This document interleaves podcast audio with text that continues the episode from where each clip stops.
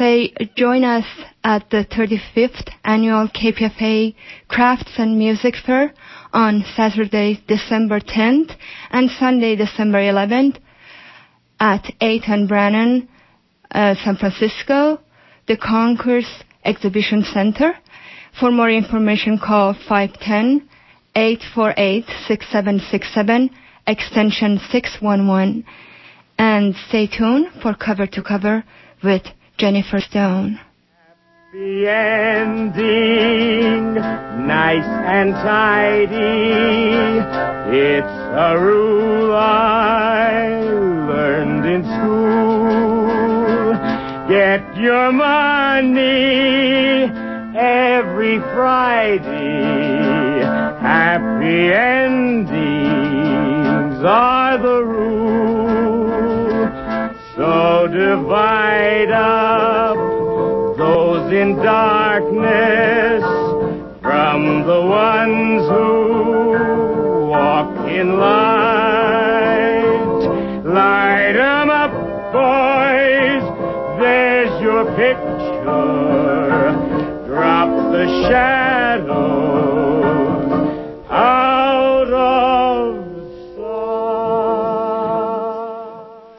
This is Jennifer Stone with Stone's Throw. Today is Tuesday, November the 22nd, 2005, and it's, it's turkey time.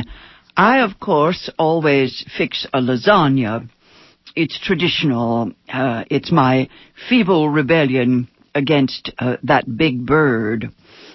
You know, you know, uh, of course, with all those cheeses, lasagna's even more fattening than turkey. Provolone cheese is my favorite. Oh, gluttony. It's the only one of the seven sins, yes, the one that can't be hid. You can't hide those pounds, you know, the other sins. You can, you can pull the wool, but, uh, in any case, I have sworn never again to spend Thanksgiving with my fist up a turkey's. Oops, oops, euphemism there. Euphemism. That's just too, too retro. Uh, I shall begin the day on Thanksgiving by giving thanks for all the gifts that Gaia gives us. In spite of all the suffering on earth, joy is a constant. Uh, we can make the moment ecstatic, you know, if we choose to do so. yes. It's called free will, yes. Uh-huh. Yes. Who is it that says, yes, in Gaia's name? I was thinking about that listening to uh, one of my favorite TV shows. The woman keeps saying, what in Gaia's name gave you that idea? Yes. Uh, we can make the moment ecstatic if Gaia lets us do so. Now, we know that through the fountain of our tears we make our little songs and dance on. This year, I am going to find myself a hat with feathers and wear it to the KPFA Holiday Crafts Fair over in San Francisco. I'm going to be there selling my books and uh, some tapes, some CDs, both days, December 10th and 11th. Uh, the fair is at the Concourse, 8th and Brannan, all day. I usually have a little table just to the left as you come in the big entrance. There's going to be lots of music, belly dancers, I hope, food, and of course, maximum retail therapy. Happiness. Happiness can be a, a handmade wooden box or, you know, a multicolored scarf. Uh, be with me, beauty, for the fire is dying. Anything. Yes, a little bit of glass to hang in the window and let the light come through. Anyway, Thanksgiving weekend is when everyone goes out to the movies. I don't know why that is. Some folks go shopping on Friday. I try never, never to step inside a store on the Friday after Thanksgiving. I don't want to be a statistic, but uh, most people go to the movies.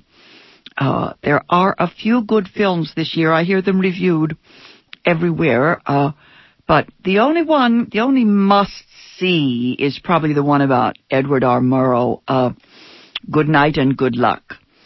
As Bill Mandel uh, told me, it's not the whole story, but it's certainly excellent as far as it goes. You know, they've only got two hours. The spirit of Joseph McCarthy, of course, is alive in the land, certainly not dead. We can be thankful that today's right wingers seem to be tanking. It's a Roman farce there in the Senate. Uh, the Corporation for Public Broadcasting is also coming out of the shadow. It may be saved, at least for the moment. Making the world safe for satire isn't as easy as it used to be. Uh, always the gray ones, the censors, the censorious souls, you know, those dudes who want to slap on the fig leaves, um, yes, cover up, yes, what was it? Covering up the breasts. Yes, I remember that one in the Senate. Of course, it's, it's about the thought police, people, you know, um, the ones who want to put the fig leaf on the mind. They want to, they want to control the spin. Now these are creeps, creeps. They creep around the control freaks, the people whose sadistic instincts drive them, you know, drive them to punish. Always distrust people who want to increase punishments, yes. They solve problems by punishing. Uh, beat your slaves, beat your wife, your children. This goes way, way back into our uh, human history, you know. Think of Rome. Think of Rome. There's no place like Rome. None of the new movies are nearly as interesting as the HBO series Rome. I'm glued to the thing. It's 12 hours of ancient history, and there's going to be another season. The uh, uh, the birth of the military state. It all happened in Rome. Greece, in a way, was the beginning of Western culture, but it is Rome who gave us the authoritarian state. Uh, the twelfth episode aired last Sunday night. Um, I was devastated, absolutely wiped out watching Julius Caesar slaughtered in the Roman Senate. God, he's a good actor. Wow. Uh, I'm not going to give you all the names, the cast list and everything. You can look that up. It's too long and, uh, people don't remember it in any case. Uh, it's just an awesome piece of theater. Uh, we see Caesar cut down, butchered by his friends. Yes, those who destroy you will be those of your own house, his aristocratic pals. I didn't think I could be so moved by a reenactment uh, of male on male violence. You know, we see that sort of thing morning, noon, and night on every screen.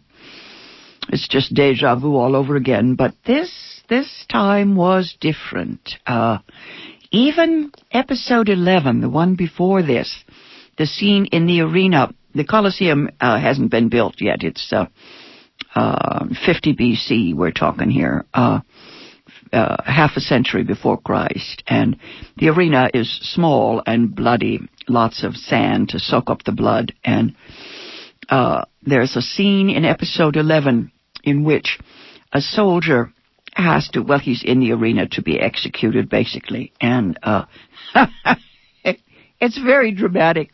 His old pal jumps in to save him, and I couldn't believe I would be cheering, you know, like at a boxing match. Uh, it's interesting. Ah, it's all in the style, folks. It's all in the style.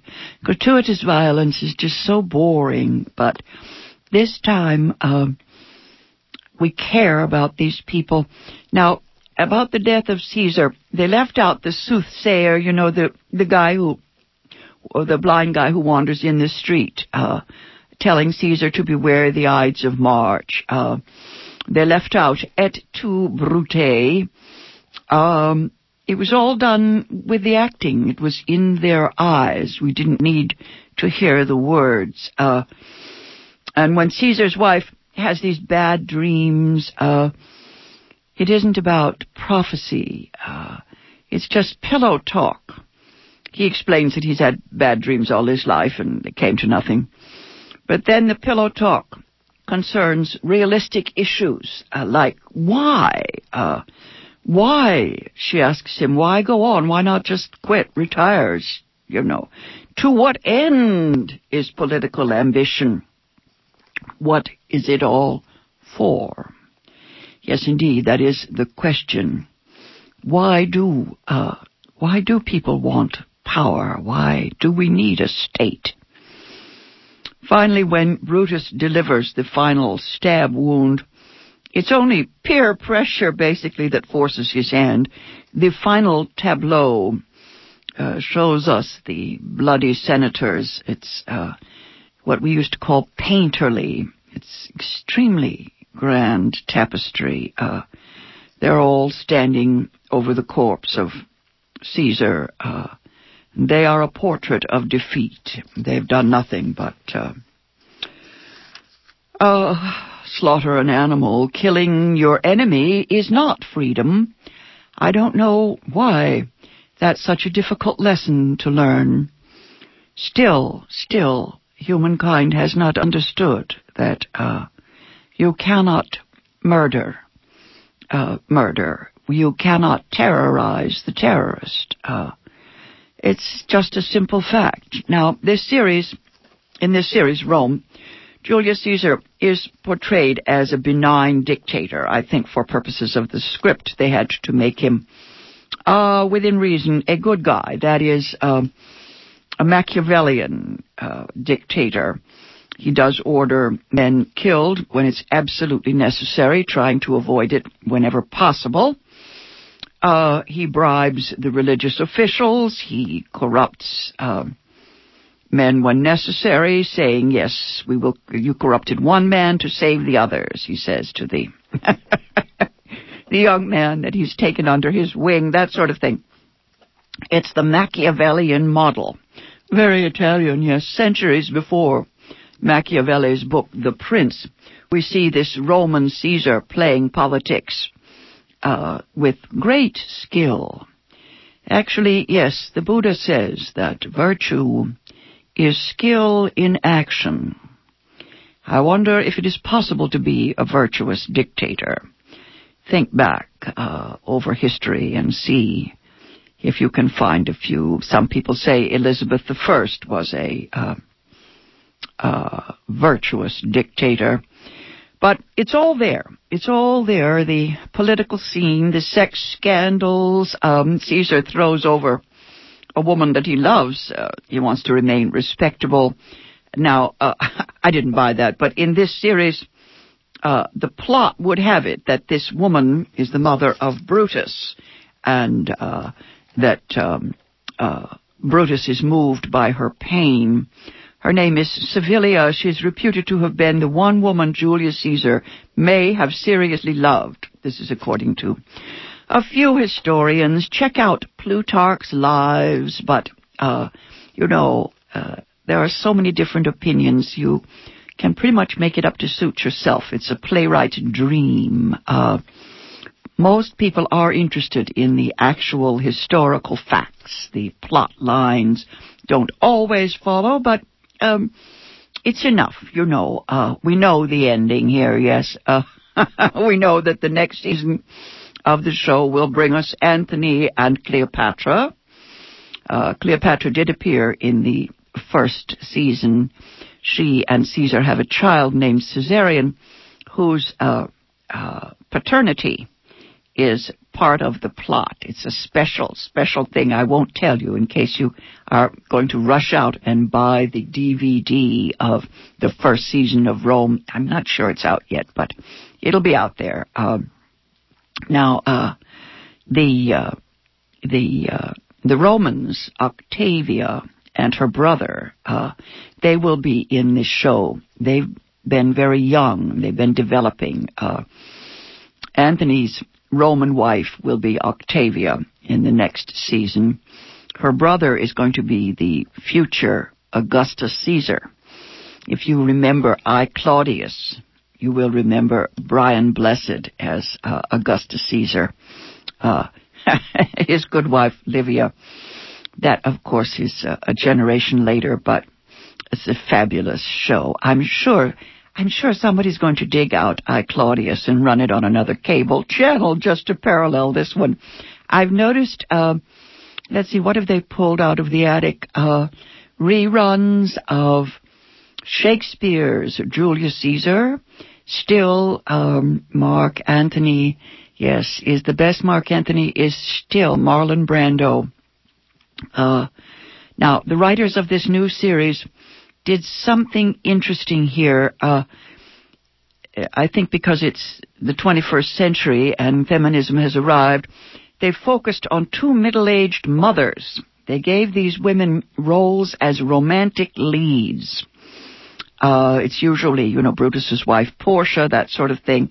But this time we get the mother of uh, the future uh, Octavian uh, yes, Atia is her name.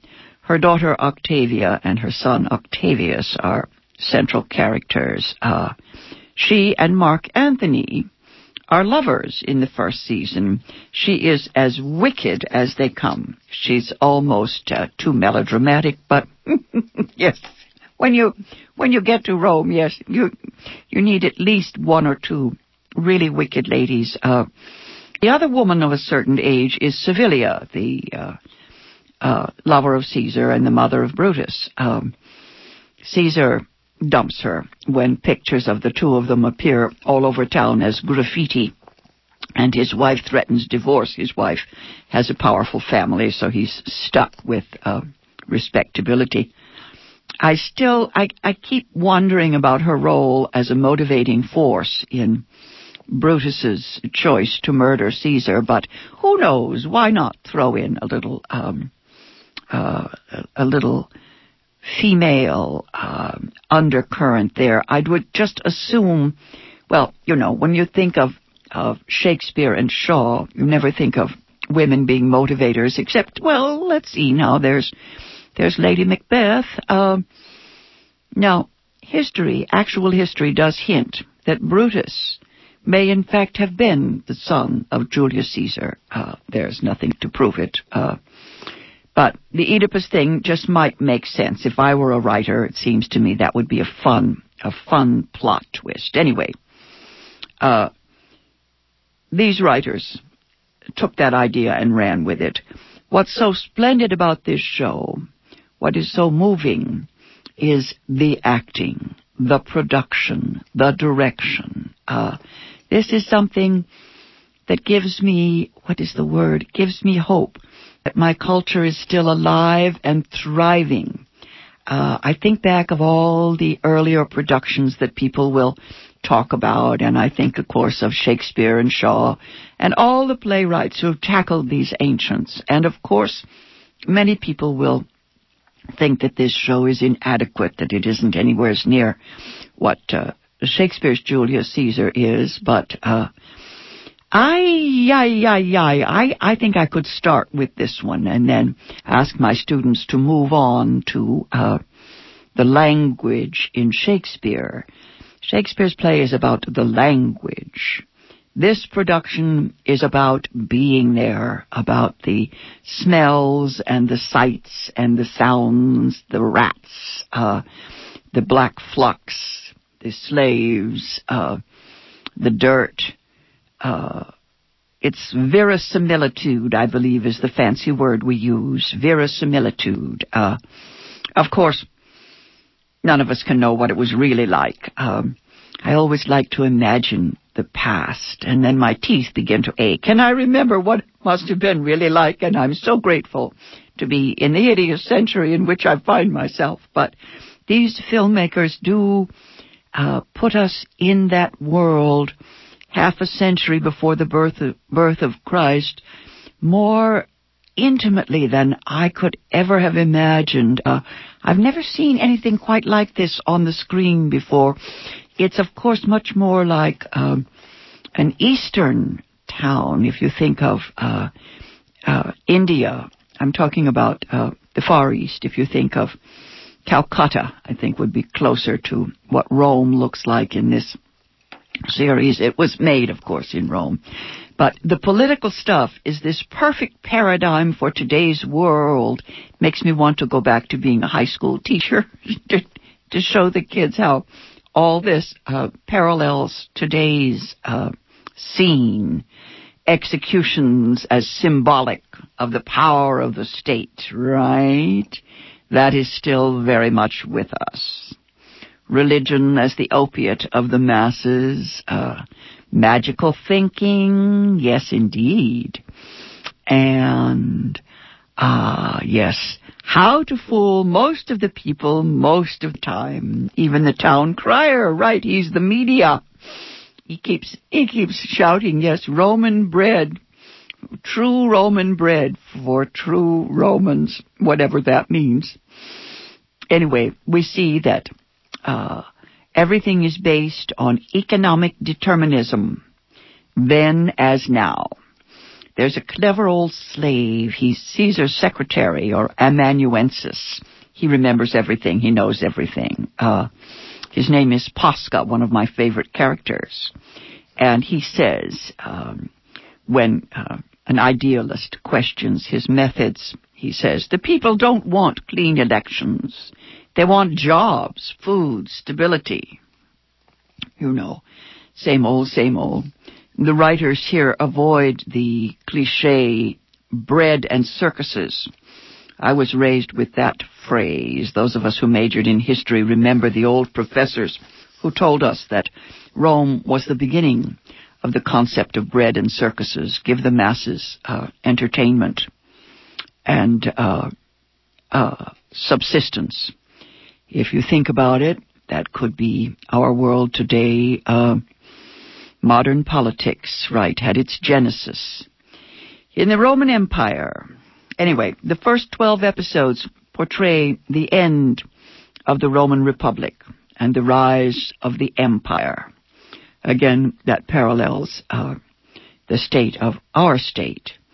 The death of Julius Caesar did not lead to a Republican resurrection. It did not uh, free the people. It just led to a new dictatorship. Um, and again, more and more, uh, what is it, empirical emperors. Uh, they got, um, well, they got, they, they were up and down, yes. The military dictators were the most boring. Um, Caesar's egalitarian notions Julius Caesar's egalitarian notions are portrayed in this series as pretty much liberal, you know, benign dictator. He creates a hundred new senators. Um, little Octavian gives him that idea. He brings in these long-haired Gauls and blue-painted Celts, you know. Uh, immigrants, right, they are uh, offensive to the old aristocrats. Uh, they are the best leaders of the conquered tribes. He wants to make uh, citizens and uh, uh, members of the state of these conquered peoples. He even includes a few plebs. Uh, one of Caesar's lines reads, I want the best men in Italy, not the richest old men in Rome. The writer's again trying to be contemporary. Oh, FDR and JFK come to mind. You know the kind of rulers, presidents, leaders who get the best and the brightest. Uh, aha, they go to Harvard and yeah, well, not Yale. Yes, Yale is our our Bush boy. Uh, such leaders even go to scientists, uh, scholars, ecologists. You know. Uh, they don't just hang out with their capitalist cronies. Today's ruling cabal, that is the Bush crime family, is uh, merely a kakistocracy. Uh, it's my favorite new word this season. A kakistocracy is the name of a state or nation ruled by its worst citizens. It's spelled kakistocracy with K's. K-A-K-I-S-T-O-C-R-A-C-Y. Kakistocracy. Kaka, yes. Now, back in Rome, the hierarchical model was the rule, though, uh, top to bottom, you know. Male dominance was uh, everywhere. And it wasn't just gender, you know. Human rights uh, were granted only to uh, Roman citizens. Uh, slaves were mere property. The Latin word familia, uh, family that is, familia, F-A-M-I-L-I-A, literally means all the slaves belonging to one Roman citizen. You know, your, uh, your uh, family, your clan. Uh, it's your wife, your children, your slaves. Uh, of course, there were freedmen. They had less privileges. They were not slaves, but they were not uh, uh, enfranchised. They were not citizens. Now, this is all part of a class hierarchy. Think of uh, today's India. You get closer to it. Um, the women more or less fell into the class of whichever male uh, chose them or uh, with whom they found favor. They were pawns in the game, so to speak. If you want to, if you want, want to get away from the ancients from 50 BC, you can just skip to the late 18th or early 19th century and go check out the latest film version of Jane Austen's Pride and Prejudice. That's all about women as economic units as well.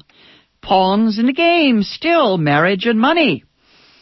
Ah, there's a few around today. Men and money is the uh, subject. Napoleon always said women have no rank. They rise or fall according to the men that choose them. You know, or well, if you're the daughter of wealth, you will probably survive. In Pride and Prejudice, we see three girls um, in the uh, early. Well, let's see. I think the movie is set in 1790s when it was actually written. It wasn't published until the early 19th century, but the clothes are 1790s. Anyway, the Bennet household that Jane Austen wrote about, uh, these girls will lose their support, their income, their family, their um, uh, their income. Yes, they will have no support system when their father dies. A male cousin, Mr. Collins, will inherit the property. he offers to marry one of them, you know, in, in compensation. Anyway, the 19th century was especially tough on women in England. Things got a little better with the Women's Property Act late in the century. Uh, Virginia Woolf writes about the 20th century oppression. They found new ways, you know. Today, of course, women in the Western world are free. Yes, we are just like the men. We are free to starve and sleep under bridges and do whatever we want, just like the boys. Never mind. Oh, never mind, as Polly Garter says in Dylan Thomas's poem Under Milkwood. Isn't life a terrible thing? Thank God. I I love Dylan Thomas's Under Milkwood. I always read it at Christmas. It's the most wonderful description of what do you call that? A community life, family life. I like it for the holidays. Thank God, thank Gaia, we are still we are still able to swim in the sea, walk in the woods, hug our friends, eat pumpkin pie. I plan to curl up over the holiday and read Thornton Wilder's book, The Ides of March. It's the most wonderful novel about uh, uh, Julius Caesar and what was going on in Rome. It's done. It's done with letters and all of the people, even Cleopatra is in town, all of the people in the Ides of March uh, are gossiping, and we see how it's what's happening backstage and how Caesar is going to uh, uh, die and what's going to happen. The Ides of March, I recommend. Uh, in any case, I won't be on the air Thursday morning. Um, I will be preempted then. I'll be back on the air next Tuesday at 3 o'clock. Till then, go easy. And if you can't go easy, go as easy as you can. Shadows.